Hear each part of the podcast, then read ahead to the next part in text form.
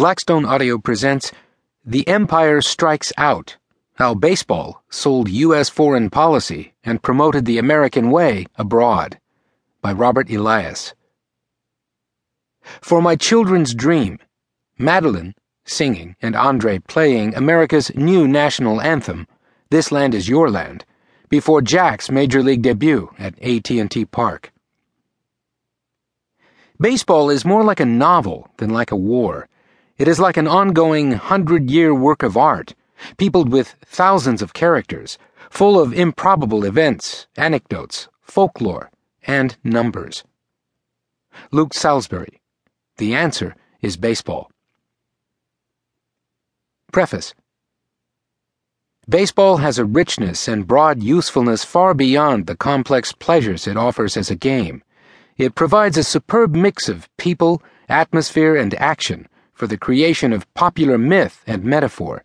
Its possibilities for heroics, for humor, and, naturally, for disaster have made baseball a tremendously fertile field for writers. Loudon Wainwright.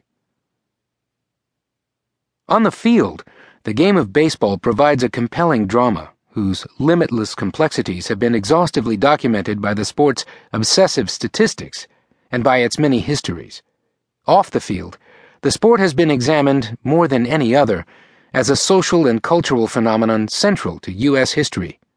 I'm concerned with a different story American baseball's projection of itself abroad, for its own sake, and also for spreading American influence around the globe. Several years ago, I began teaching and writing about baseball's meaning in U.S. culture, the subject of my book, Baseball and the American Dream. But as I looked further, I realized I was leaving out baseball's external role. The more I probed, the bigger that global projection seemed to be. The story of baseball's own foreign policy and its historic role in promoting U.S. diplomatic, military, and globalization policies has been overlooked Yet the sport repeatedly appears in America's long history of wars, interventions, cultural missions, and diplomatic forays. Baseball has been among the main promoters of the American dream and the American way. The pieces of this story are extensive, and many of them have been explored individually. But here, I examine the big picture. What is the full history of this phenomenon, from its earliest days through the present? While this story provides a rich and intriguing history, featuring a long list of unlikely characters and improbable events, I've tried to offer more than simply a historical chronology. I'm also interested in what this neglected history tells us about baseball, America, and the world. I'm concerned about the emergence of an American empire, baseball's role in it, and the repercussions when dynasties begin to fall. In the end, I argue that baseball has been profoundly affected by a national pastime trade off, whereby, in exchange for maintaining its status as the national game, the sport has pursued policies and alliances that have exacted a great price. At this point, in the early 21st century, baseball ought to re examine that trade off and consider a new direction, just as the nation itself would also be wise to do so.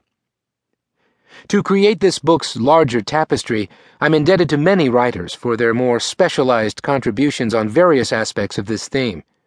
The early research of David Voigt, Richard Crepeau, Harold Seymour, Joel Zoss, John Bowman, and Howard Senzel first got me interested in baseball's global role.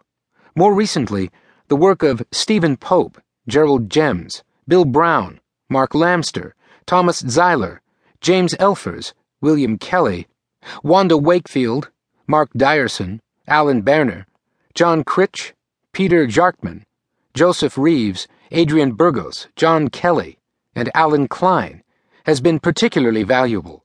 Maverick writers such as Dave Zirin, Merritt Clifton, Jim Bouton, and Bill Lee have encouraged me to rethink old perspectives.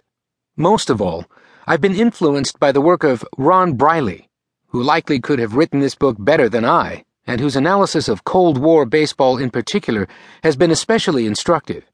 I appreciate his insights and collegiality. I'd like to thank several other baseball scholars for their long term support and for providing models of scholarly work. My gratitude goes to Roger.